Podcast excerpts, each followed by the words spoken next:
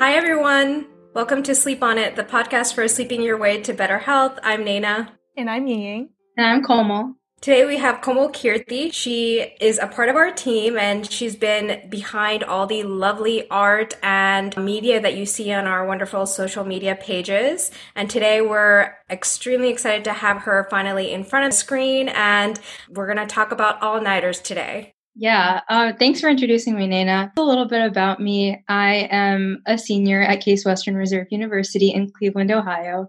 I'm studying neuroscience and minoring in public policy and chemistry. So happy that I got the opportunity to be a part of this podcast, to work with such lovely ladies. It's definitely such a pleasure. Yeah, it's such a pleasure working with you, Komal. And we always have so many great conversations behind the scenes and what it's like to be a college student nowadays. So we're so excited to chat with you about this subject that I think a lot of us have been experienced or have heard about. Yeah, for sure. Komal has suggested that she likes to stay up late. And of course, you know, I'm a sleep doctor, so I can't help but ask, you know, why so late? And uh, this is how the conversation got started. And it just came up about the topic that she loves doing all nighters before exams. I don't love it. I don't love all nighters. I just, okay. So I my experience with all-nighters, I think I've pulled maybe like a total of 10 in my lifetime of 21 years. Most of them have been concentrated in college. And it's not that like I want to pull an all-nighter. Mm-hmm. I think it's my behavior leading up to the decision that I have to make, like, do I pull an all nighter or not? That really is indicative of whether I pull an all nighter or not. So, yeah, I think like the deeper problem here is procrastination? Well, we're putting you on the spot and don't mean to do that, just teasing you. But the truth is, yeah. we've all pulled all nighters. I know I've had my share of them, and Ying Ying does, and she still does, I think. but um, it could be related to procrastination. But I do think there might be some reasons physiologically why teenagers and college students and young adults like yourself may be more likely to pull all nighters and sleep later into the evening and night. And uh, one of those reasons could be is because, well, we know that there's a circadian shift that happens around puberty. And what happens is that at puberty, you're naturally inclined to just sleep at a later time. It's harder to sleep like you did normally around 10 or 11. You're more inclined to sleep, you know, later around 1 or 2. And that is because of the changes hormonally that are happening in your body at that time. And so that's one reason. So it's it's not all just behavioral. I think. I think uh, part of it is just that your the chemical makeup isn't promoting sleep as it normally once was. Yeah. Do you think that when, what age does that usually happen again, Nina? Usually around puberty, and it could last up until early adulthood. The research isn't exactly precise on when that shift goes back to a normal sleep time, but it's hypothesized that maybe in the 30s. That's just a guess, though. Oh, that's interesting. I wonder why evolutionarily we're wired that way. I think it's like counterintuitive, right? When our school schedules like become earlier when we go from middle school to high school, but like that's probably around the age when our circadian rhythm is like shifting. I think that needs to be taken into account. Absolutely. And actually, the point that you just made is one of the most popular topics that is circulating in health advocacy and health policy right now. And there has been a big shift among the scientific community to sort of really lobby for later school times, knowing that well, why are kids waking up around 6 or 7 a.m. or often earlier to start school at 7 when their biological processes say that's probably still in the middle of their sleep? I mean, they're just not alert enough to really absorb the knowledge and be as active to participate in academics at that time. So I know certain states like Massachusetts and California are a little bit ahead of that curve in terms of trying to push that policy for later school start time. So that's definitely in the works. And I hope that does happen because I do think that it's going to make a big difference. I mean, I remember even anecdotally as a kid that I was very sleepy earlier in the morning. I mean, it was just, it felt unnatural to wake up so early, even if you did go try to go to bed early. And I think it's just a reflection of the true biological process happening. Well, people say it's because the parents, you know, they have to go to work. So they usually have to wake up earlier. So it's much more aligned with their schedule to have their kids wake up earlier and go to school first before they go to work. That's true. And, you know, there's a lot of social implications around school too that I think yeah. are becoming more apparent during the quarantine. Like he's mentioning parents having to go to work earlier in the morning. It's easier for them to have to, you know, not coordinate different times for pickup up and drop off. And also the big industry of the extracurricular activities like you know all those football and um, track and all the stuff that happens after school. So if you started later it would be harder to have those activities go later into the evening leaving little time for homework and stuff like that. And obviously we know how important in this country at least extracurriculars play for a lot of people in getting college admissions and college scholarships. So that's another big reason i would imagine yeah, like I heard crazy stories about my cousins in China where they wake up super early, like 6 a.m. They go to school at 7:30, then they come home for like an hour to eat lunch at 12, and then they go back to school and they stay in school until 6 p.m. and then they have like after school study until like 9 or 8 p.m. and then they come, you know, they eat like dinner in between and then they go to bed and then they just start the process all over again because college admission is so competitive in in China. I'm sure in a lot of other countries as well. So that's why they utilize so much of that time just studying and extracurriculars and just sleep. Like that's all they do. They're working harder there than I I think I was learning algebra in third grade. Yeah. Yeah, but I do think it kind of goes back to what we are talking about about the psychological component to it because maybe if you're under so much pressure and so much stress, then it would impact your sleep and then also maybe make you see all-nighters as something normal. Yeah, I mean, I know that just brings me to the topic. It's a little bit of a tangent, but the fact that I think kids this day and age, whether they're in elementary all the way to age 33, I think I read a statistics like in that sort of age population, they're more depressed and stressed out now than they were in the 1950s when things were very different. I see a lot of kids during my training, during my pediatric clinics and a lot of them would come in complaining about um, headaches and muscle tension. And it turned out the underlying reason usually had something to do around being depressed or stressed out or some school stressor or pressure to get into the right college or get onto the right varsity team. So yeah do you feel like that's going on in college right now? Komal? do you think it's like a big rat race that never seems to end? That's how i felt and often it's it still seems to feel that way too. Yeah yeah, no, I definitely feel that way, especially for people who are like pursuing higher education even after college, like pursuing grad school. In my case, I plan on pursuing medical school after college. There are a lot of requirements that go into your college career before you tackle that application process for medical school. So, yeah, there's definitely a lot of competition at play, and also like balancing extracurriculars along with your rigorous course load. So, yeah, I can definitely relate. I'd love to hear a day in the life of you in college. Like, what would, how would you describe a typical day for Komal Kirti? Typical day for me. So I, I never schedule 8 a.m. classes because no. I will wake up around me. I'll wake up around like nine. I think that's like a pretty reasonable time. I think. and um, you're looking for me to approve. I think.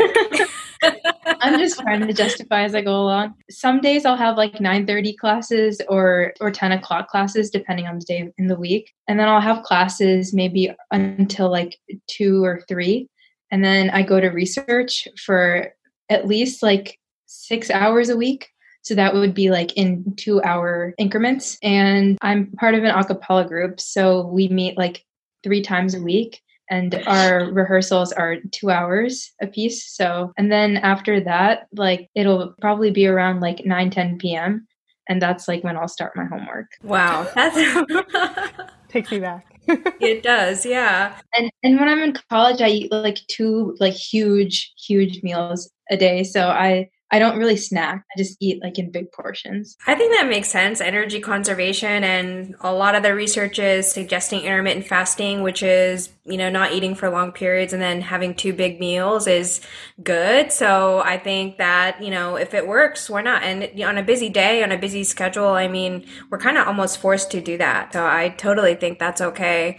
Um, as long as you feel like you have enough energy with all those things that you're doing, that is a lot. Yeah. I was going to ask, do you think that your all nighter uh, experience started in college or earlier in high school? I think like I there was a glimpse of it in high school, maybe during my junior year when I was taking a lot of APs. The AP exams really were right next to each other. So prioritizing study times for each of the classes was kind of difficult. Like it really overlapped and think like my my time management has never really been my strong suit.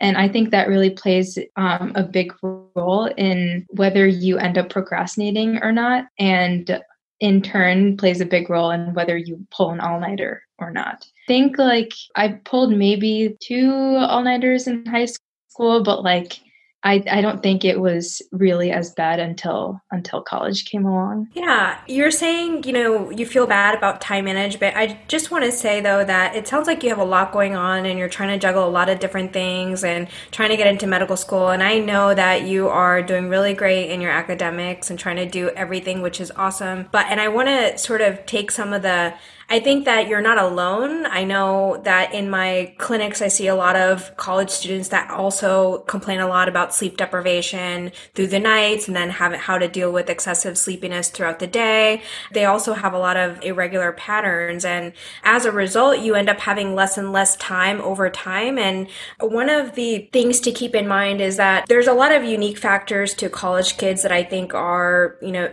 um, making them a little bit more prone to this. And um, um, one of them we already talked about, which is sort of, you know, just the physiological change where um, you're naturally inclined to go to sleep later due to a shift in your circadian system. The second would be sleep hygiene. Sleep hygiene is sort of such a big component in getting not only to sleep, but getting also restful sleep that you would need for memory consolidation, right? So we, we need slow wave sleep and we need REM sleep for both procedural and declarative memory. So when you're not getting that sleep and you're you're constantly sort of in a sleep debt per se, then it's going to be harder to learn um, new material and also have sort of the same alertness you would have had if you were not sleep deprived. And a lot of the research is sort of suggesting that that has been done on sleep deprived adolescents, and they've shown that it's harder for them to process new information. It's harder that for them to also recall old information that they've already per se stored in their brains. So it's sort of not a win-win situation situation. So let's talk about maybe how we can remedy some of that sleep hygiene. And it's really kind of basic. I mean, I think this was a statistic back in 2014, but um, 70% of adolescents are either on a computer or cell phone or um, some gaming activity before bed. And all of those have been shown to produce a delay in sleep, more frequent awakenings during the night as well, and waking up not feeling refreshed. So subjective sense of sleepiness throughout the day. And sometimes a lot of kids, when I see I call them kids, but you know, young adults, when I see them in clinics, they're not even aware that these, you know, fancy technologies are doing that to their sleep. So that's definitely one component. And also when you have late classes, like you said, what time did you say your classes were in the evenings, Komal? Well, I think the latest I've ever had a class, it like ended at seven, but usually like I'll have my classes end by three. Like especially now that I'm an upperclassman. Do you ever have like coffee or tea or energy drinks or anything like that to try to push through, you know, classes or after class? I've never really been much of a coffee drinker. I think I only started drinking coffee for the taste and because there's a Starbucks literally in the middle of our residential area so um, it kind of like forced me to try it out and stuff. And also, a lot of my friends are Starbucks enthusiasts, so it's like kind of hard to not like to like control myself when it comes to that. But I think I drink it just for the taste, not for its effects. Yeah, and definitely coffee is a culture. I remember me, Ying and I used to go for coffee all the time or have tea you know tea time it was our excuse to leave our library desk yeah yeah i, I like, oh we studied for three hours. Let's go get coffee And it was not the coffee that would it, there. There was coffee in it, but it was also loaded with sugar. I remember getting mocha frappuccinos, and oh yeah, yes, that's my favorite one. I think the sugar also contributed to some awakenings um, there too. But um, yeah, I mean, coffee's a culture; and it's a part of our lifestyle, and coffee can last in your system for up to twenty four hours, especially if you're drinking it late into the night. So you know, energy drinks, even just vitamin waters. And I had a friend in college right before organic chemistry class class that you know our organic chemistry class was sort of the uh like the uh, you remember Ying it was, the, like, it was the thing that either broke you in college or made you stronger. Yeah, and it was like the the exams that I think the average were always like 33% or 44% or something like that and it always needed to Yeah, you would get a D plus on the test and get a B plus after the crash. Yeah, exactly. oh so um, I think a lot of people were really nervous, including me, before those exams. But I remember one time, one of my friends actually, you know, took a Red Bull, had some caffeine, then I started drinking green tea late into the night, and she actually started having heart palpitations and a headache, and had to go to the ER right before the right night of the exam. So I think that's absolutely yes. Homo can. Yeah, I, I raised my hand because I was like, "That's me," but then you said went to the ER, and I was like, "No, that wasn't." yeah. So, you know, that's a part of sleep hygiene that does affect your sleep and contribute to this sort of irregular sleep schedule. Because then what happens when you wake up after having a really poor night's of sleep? You're going to take naps in the afternoon and then not have time. Then you're going to push your day a little bit later and you start homework a little bit later or projects or something like that. So it ends up being a pretty vicious cycle. So I just don't think it's, my point is, it's not just you know, you Komal, it's sort of the entire. We went, I went through it. I'm sure the whole country, the whole country is going through that. culture. Yeah, and yeah. we were talking behind the scenes about how people even boast about it, but we can get into that later. Yeah. So we thought, you know, there's so much to cover. So we thought a great way to kind of kick off further discussion is to play a little game, that you know, a little interactive game uh, that was Komal's great idea. It's the Never Have I Ever. So Komal, do you want to kind of briefly tell us how this game is going to work? Yeah, so basically, I've compiled a list of 15 things or 15 experiences. So, how we play this game is that each of us, we're going to hold up all 10 fingers. And every time I read off one of these things, if you've done it, then you put down a finger. If you haven't done it, keep your fingers up. The first person to put down all of their fingers loses. Okay. Sounds good. All right. This uh, I like it. It's very reminiscent of collegey type games. Okay. All right. So I'm gonna kick it off. So never have I ever bragged about how little sleep I got the night before uh, yeah, I feel like it's like a vicious cycle. Like one friend will brag about it, and then all the rest of us will start bragging about it. It's just like yeah, and it's so stupid know. to brag about it because like you're literally wrecking yourself. You know, I think in the medical culture, it's a really common thing to brag about. Like I just pulled a, you know, because you're you have to pull 24 hour shifts where you don't sleep, so often you know it's kind of like a culture to say, I yeah, I'm still functioning, I'm ready to go, I can handle it. I go I might have done it in that context. I actually have friends who still do it now, and but I think when they say it, they don't get the same reaction as they used to. Like in college, when you say it, people will be like, "Wow!" But now when people say it, at our age, people are like, "Oh, are you okay?" okay. Next question. Yeah. So never have I ever chose binge watching a show over sleeping at a reasonable time. Oh. Uh, yeah, especially with Netflix and streaming sites, it's hard not to binge. I feel like it's almost marketed towards binging.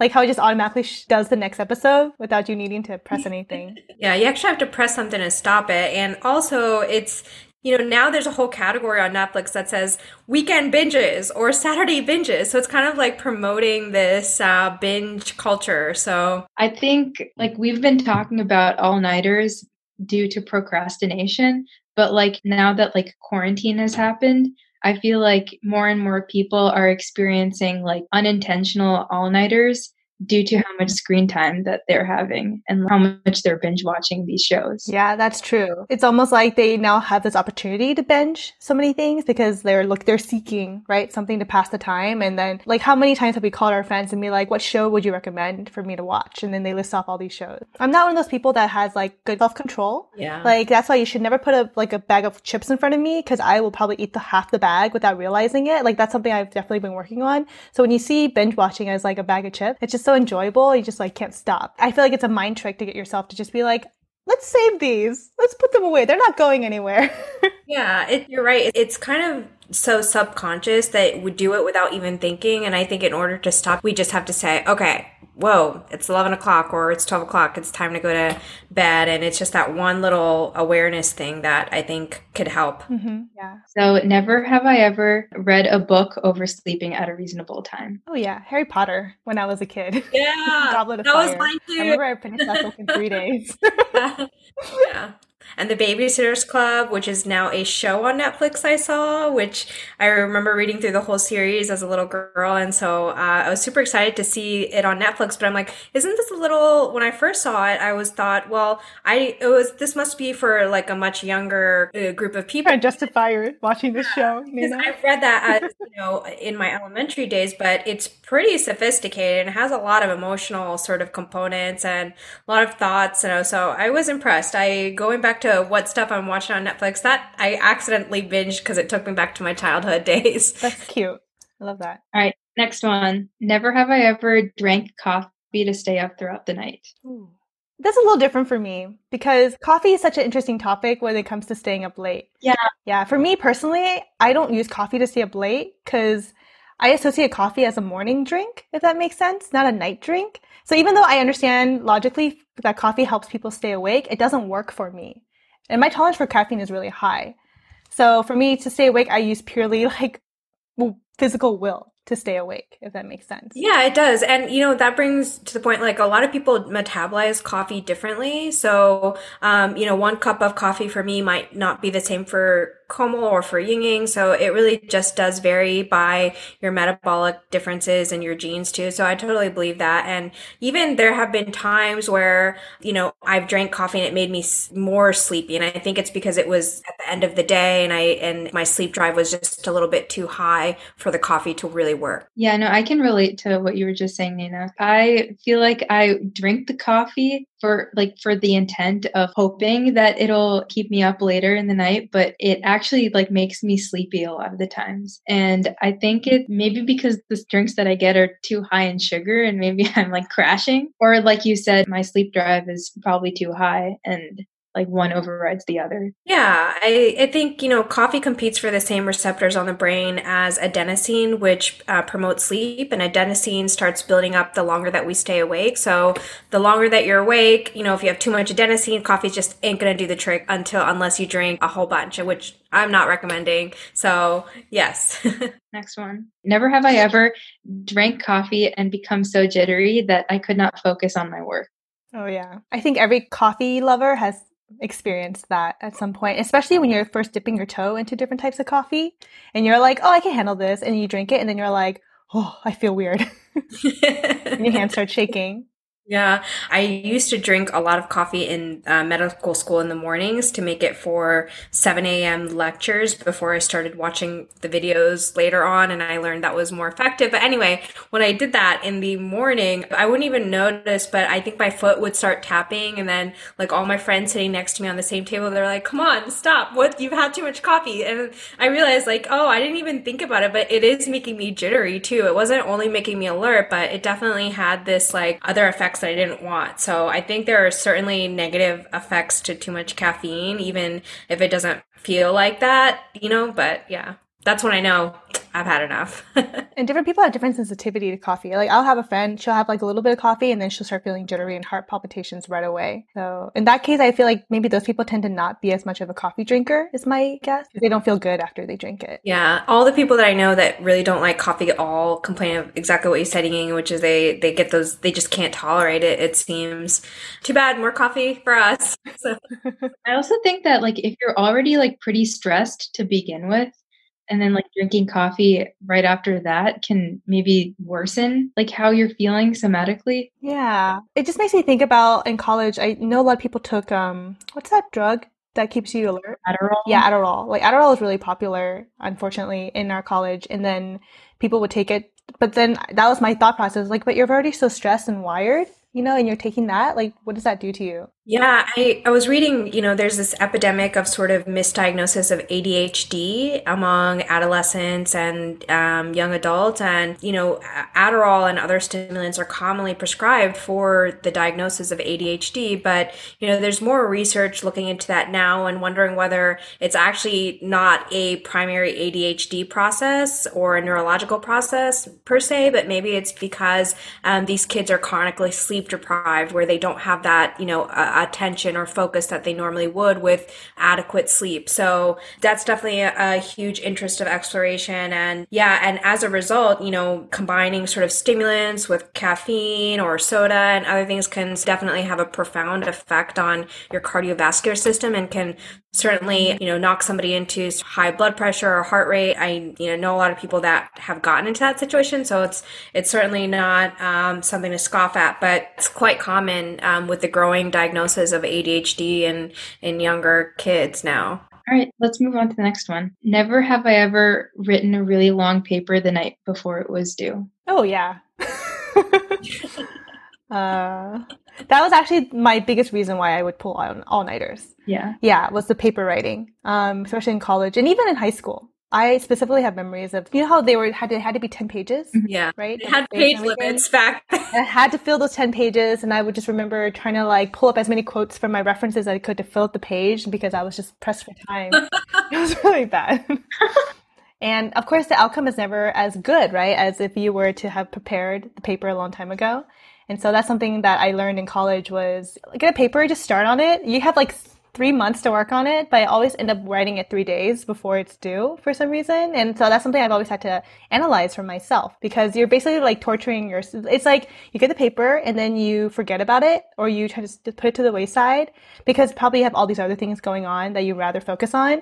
And then when the paper comes, you just start panicking and then you kind of regret. You go through that series of emotions of regret, right? Like, why did I put myself in this situation again? I said I wasn't going to do it this time. And then you start writing. And then, of course, I remember writing it and hearing the birds chirping sun's coming up. And it's due at like 11 a.m. that day, right? So I'm just like, oh my God, two more pages. There's two more pages. And of course, I submit it right before it's due. And you do feel the sense of like, wow, I did it. I'm so happy, right? You feel this like immediate euphoria afterwards. But then, of course, when you get your grade, you're like, oh, yeah, I know, I knew I could have done better. You know, yeah. I mean, it's like why? I I, I definitely can relate to that too. I feel like I would take an exam over writing a paper any day. I feel like I'm okay at writing. Like I, I don't think I'm like horrible at it, but I it's just something like the finished product will be fine. But I think the process is just so it's like so. Uh, what's the word? Painful. Yeah, it's so painful. But like I just keep avoiding it. Yeah. I feel like it also just depends on, you know, the topic. You know, a lot of times, like in high school, there were like these dry historical topics and things you just didn't really weren't interested in. And that's why we often procrastinated. But if it's something that I'm really interested or writing about now, and I don't have the same feeling about it, like I, I think, you know, you find that when you see a topic that you love, you just get into this like mental creative flow and it just keeps going. And sometimes I do pull all nighters as a result of just getting into this like creative flow flow. Yeah, and just trying not to stop that thought process. But that was not me as in high school. But yeah. um, okay, let's go on to the next one. Never have I ever napped so hard that I woke up with marks on my face and drool stains on my pillow. Oh, yeah, that's a good nap. I don't think I have, but I found my friends like red-handed. Oh yeah, yeah, yeah, definitely. Um, at Hopkins, uh, there's a, I'm sure every college has a version of this. It's called Hell Week, right? It's like the win week before all the final last finals before the year ends. And so it's tradition at Hopkins for everyone to go to be in the library for like the whole week. And so you would wake up really early and secure your spot at the library. And the library is also open 24 hours, which is really hard to get. Yeah. yeah. And um, the, op- the library is completely open like it never closes for Hell Week, and we have um I think five levels. Yeah. And it starts with like A all the way to D, and D is like a dungeon, literally a dungeon because there's no sun, but not no sunlight. It's like it's the basement versus A is like you know the ground level with the windows. And so everyone want, wanted to get a spot in A, B, and C. No one wanted to get a spot in D unless you wanted like alone time. But basically, to keep your spot, you would just sleep at your at the spot that you secured in the library. So literally, people would bring pillows to the library and just sleep in the library, and I always see people sleeping and drooling, waking up with like pencil marks and like from their books or whatever. And so I think I did that a few times too, just because you're so exhausted. Yeah, I totally remember Hell Weekend. Another thing about Level D is that it's scary to walk through there too because your footsteps, people get annoyed by the footsteps. It's too much noise. Everyone's like on this high stress, like high strung, like, you know, it's just even, you can't make, if you do decide to go to level D, you can't make any noise. I just don't know how that's possible considering they're camping out there with all of the, their things. They would have like blankets and all that stuff. But yeah, that, that uh, that definitely does bring back some memories. yeah, I remember when I toured Hopkins as a like a high school junior or something. Like I remember the tour guide mentioning that that like you can't let a pin drop otherwise you'll like anger everybody on the floor. Never have I ever napped so hard that I thought I was in a different dimension after I woke up. Oh, for sure. it's like you're in a fever dream. It's really weird. Yeah. I think like definitely like the night after an all-nighter especially your sleep drive is so hard and like you just pass out after the exam and once you wake up, I don't know, an absurd amount of time later, you can't even tell where you're at in like space and time. Yeah. Actually, that reminds me of a story when I was in high school and I think it was a really hard week. It was like AP exams and I think it was Friday after I was almost done with most of my AP exams. But I was like Monday through Friday, I was just sort of like staying up, sleeping a little bit, studying and all that stuff. And then Friday, I just crashed when I got home like at 3 p.m. or something like that. And I was so tired.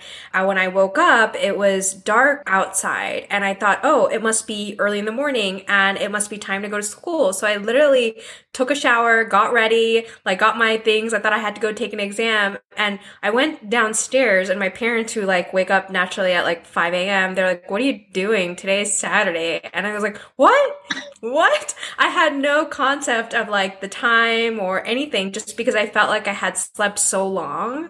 And so I, that was, you know, that was when I felt like I was on a totally different dimension after sleep. But yeah, it's really crazy how your brain works, you know, almost tricks you. Cause I've had moments where it's really where I feel like time went by longer than it really did. Like it's almost felt like I was time traveling, eh, but I'm just in my dr- my groggy state of being because, like you said, you crash after you pull an all nighter, so you sleep, and then you think no time has passed and you wake up and then it's already been like 12 hours or something or the opposite happens where you go to sleep and you think you slept for so long but only 10 minutes passed. Yeah and you know i think ying and i talked about this once but when you're in dreams it also changes the perception of time also and i i know we've talked about like you know i had a really intricate or vivid dream and it felt like you know it was this long story that just spanned your whole like you know year in your life in your dream and then you wake up and it was like wait I think I was only sleeping for half an hour. So it's crazy how that time perception happens. And we can talk more about that if you guys are interested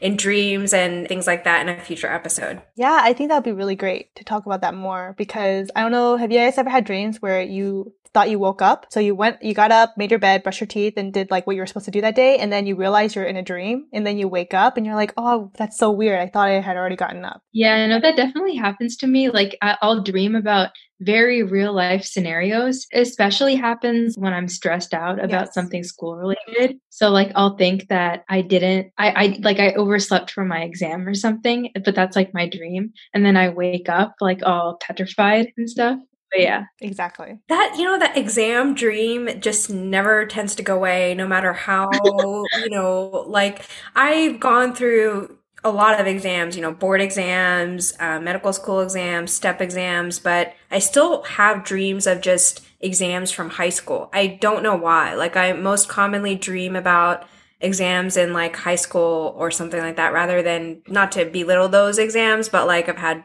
more recent and kind of more monumental exams and they still don't show up in my dreams i don't know if it's something about like those childhood like imprinting that happens when you you have to take exams at such an early age and the stress that's associated with that is really you're just more sensitive to at that time than when you're older it's kind of like when you get older you just not that i don't get nervous before exams now but it just seems more like something that I've done for a long time. And it just seems like I'm not as nervous. I don't know if that's a good or bad thing, but I think a lot of the stress associated with it that shows up in my dream is, is childhood context. I think it's because we had pop quizzes when we were kids, but we didn't have pop quizzes as adults. Oh, yeah. And so that fear of like suddenly you have a test in front of you that you didn't prepare for and you have to now know all the material, that freaks me out. so I always have dreams of having a test I didn't know was planned and having it in front of me. Yeah. I only heard about pop quizzes on TV. Like I don't think I've ever had a pop quiz. we I we would have them at my high school, yeah. especially for like English class. Like the teacher would test if you've read the book. Yeah. Like, oh, you know, chapter five is due today. Here's a test on what happened in chapter five. And we're like, oh no, we didn't read it. and you just try to guess. That was a clever tactic. Yeah. I feel like me and Nina's generation was more like fear driven than maybe present generation. I don't know. Yeah. I think we have a long way to go in terms of promoting wellness in young adults, children, and adolescents. But I think when we were growing up, it was more of a fear tactic, fear culture. Like like um scarcity culture versus abundance, I guess. Yeah. But I think, you know, there are stressors of different things now. In my opinion, I don't know, one of the things I think about is, you know, knowledge is at your fingertips, right? So you can go on our podcast channel and learn a lot of great stuff or just kidding. Knowledge is really just one click away. So I think there's a lot more pressure on the younger generation learning now, right? Because you have access to all this knowledge. Whereas I remember having to do a project on beluga whales when I was in elementary school and I literally had to go to the library, go to the encyclopedia, find the whale section, look up the beluga section, like uh, scan all those pages and then like read them and that's how you did your project. That was when you were in third or fourth grade when the internet was not like what it is now right? Where kids are just constantly on ipads. Went down memory lane there. We're not dating ourselves at all, no. right? all right never have i ever fallen asleep during class. Yes. And I always would get caught by the professor, and I would feel so bad because you're trying to keep your you're trying so hard to keep your eyes open, and like you're like looking. You probably look like you're just like so mad because, and then you're. And I remember my eyes were closing as the professor was looking at me, and I was like, and I couldn't stop it because I was so tired. I think it was more common for me to do that like in residency, where I would pull like all nighters and then be expected to go to like a morning lecture. And come on, I mean, I couldn't help it. I mean, I'm I'm sleep deprived and but you know i think they were probably a little bit more understanding than ying ying's where they were zero, zeroing in yeah i hope anyways. I wasn't I, I i i wouldn't be able to tell you but we'll see. Yeah.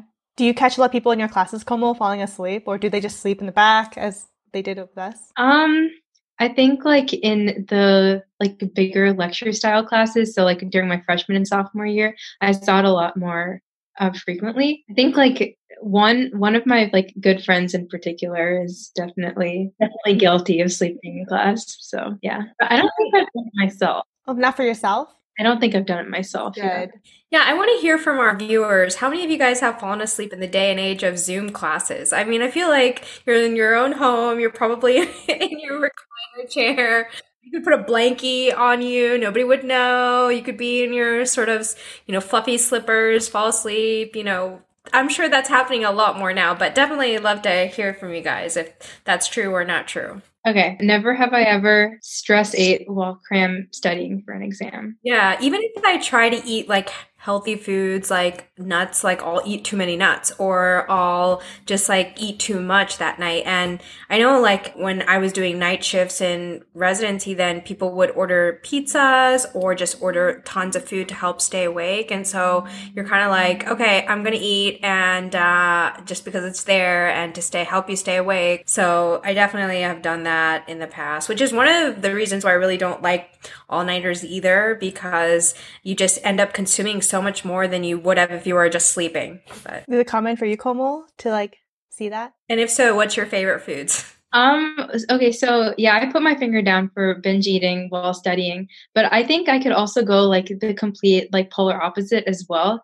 Like es- especially if I'm like really in the zone with studying, I'll just like block out all other sensory stim- stimuli and just like focus on my work and like forget about all my meals. So like I could go either way, honestly. Yeah, you know that it reminds me of two kinds of people I know and how they handle stress, like two groups. I mean, I, I think there's the group that I fall in, which is that I will stress eat in times of stress. Like I will like probably choose bad options, unhealthy options, um, kind of quick feel good like chocolate or whatever. But that's how one of the reasons I ended up gaining weight in residency during that high stress period, which um, we can talk about at a later episode. But then I had, there's the other type of people whom maybe you fall into, Komal, that naturally don't want to eat during stress and they don't have an appetite and they end up losing weight. Like I had a friend who we were um, friends in medical school and then we saw each other close to the end of our intern year. We visited each other and she had lost a ton of weight. And I was like, How did you do it? She was like, I was just under a lot of stress and I just couldn't eat. And so that was really surprising for me to see in terms of the fact that there's so many different coping mechanisms out there or, or how you respond to stress. Yeah. I think for me, the only thing I would stress eat would be sweets, would be like Nutella. Okay. Never have I ever been told that I look sick because of the depth of my dark circle like sweetie are you okay? Because like oh yeah I yeah. so. Yeah yeah you look tired this morning. Yeah i've definitely gotten that. But i feel like that might also be if like i don't wake up in time to put on makeup and then i go to class and then people see me and they think I look different, so then they wonder if I'm sick. So I think that might also be part of it. But it's natural. I mean, sleep deprivation cause does that. I mean, it makes you feel and look tired. I mean, it's hard to have bright eyes, right? When you're half asleep, you're just not as alert. I mean, also it just goes to show how much like mood plays a big role in how you look and how you feel. And I think that, you know, sometimes when people are just like high, I notice like just high energy, got a lot of rest. They're just like smiling all day. They just like exude energy and they just look good as a result. Um, just look more sort of inviting. That's the kind of look that I think we're all going for. And it's, it's natural to not have that when you're just sleep deprived. I think, or did we all lose at the same time? No, I still have one finger up. Komal comes on top. How did I win? I feel like I I like I wrote these. Maybe that's why, because you wrote these. No, I don't know. I'm just uh, it's rigged. Yeah. Just kidding. Ah, okay, good. I think that was a really good cover of all the things that people who pull on are experienced and can relate to. Yeah. Yeah. It was fun. Thanks for taking us back to, um, you know, memory lane. Yeah, of course. So, uh, if you like what you see, remember to subscribe to our channel. And until then, sleep on it, guys. Just go to sleep. Don't pull that all nighter. and thank you, Komal. This was fun. Thank you, Komal. Oh, yeah, no problem. Thanks for having me, guys.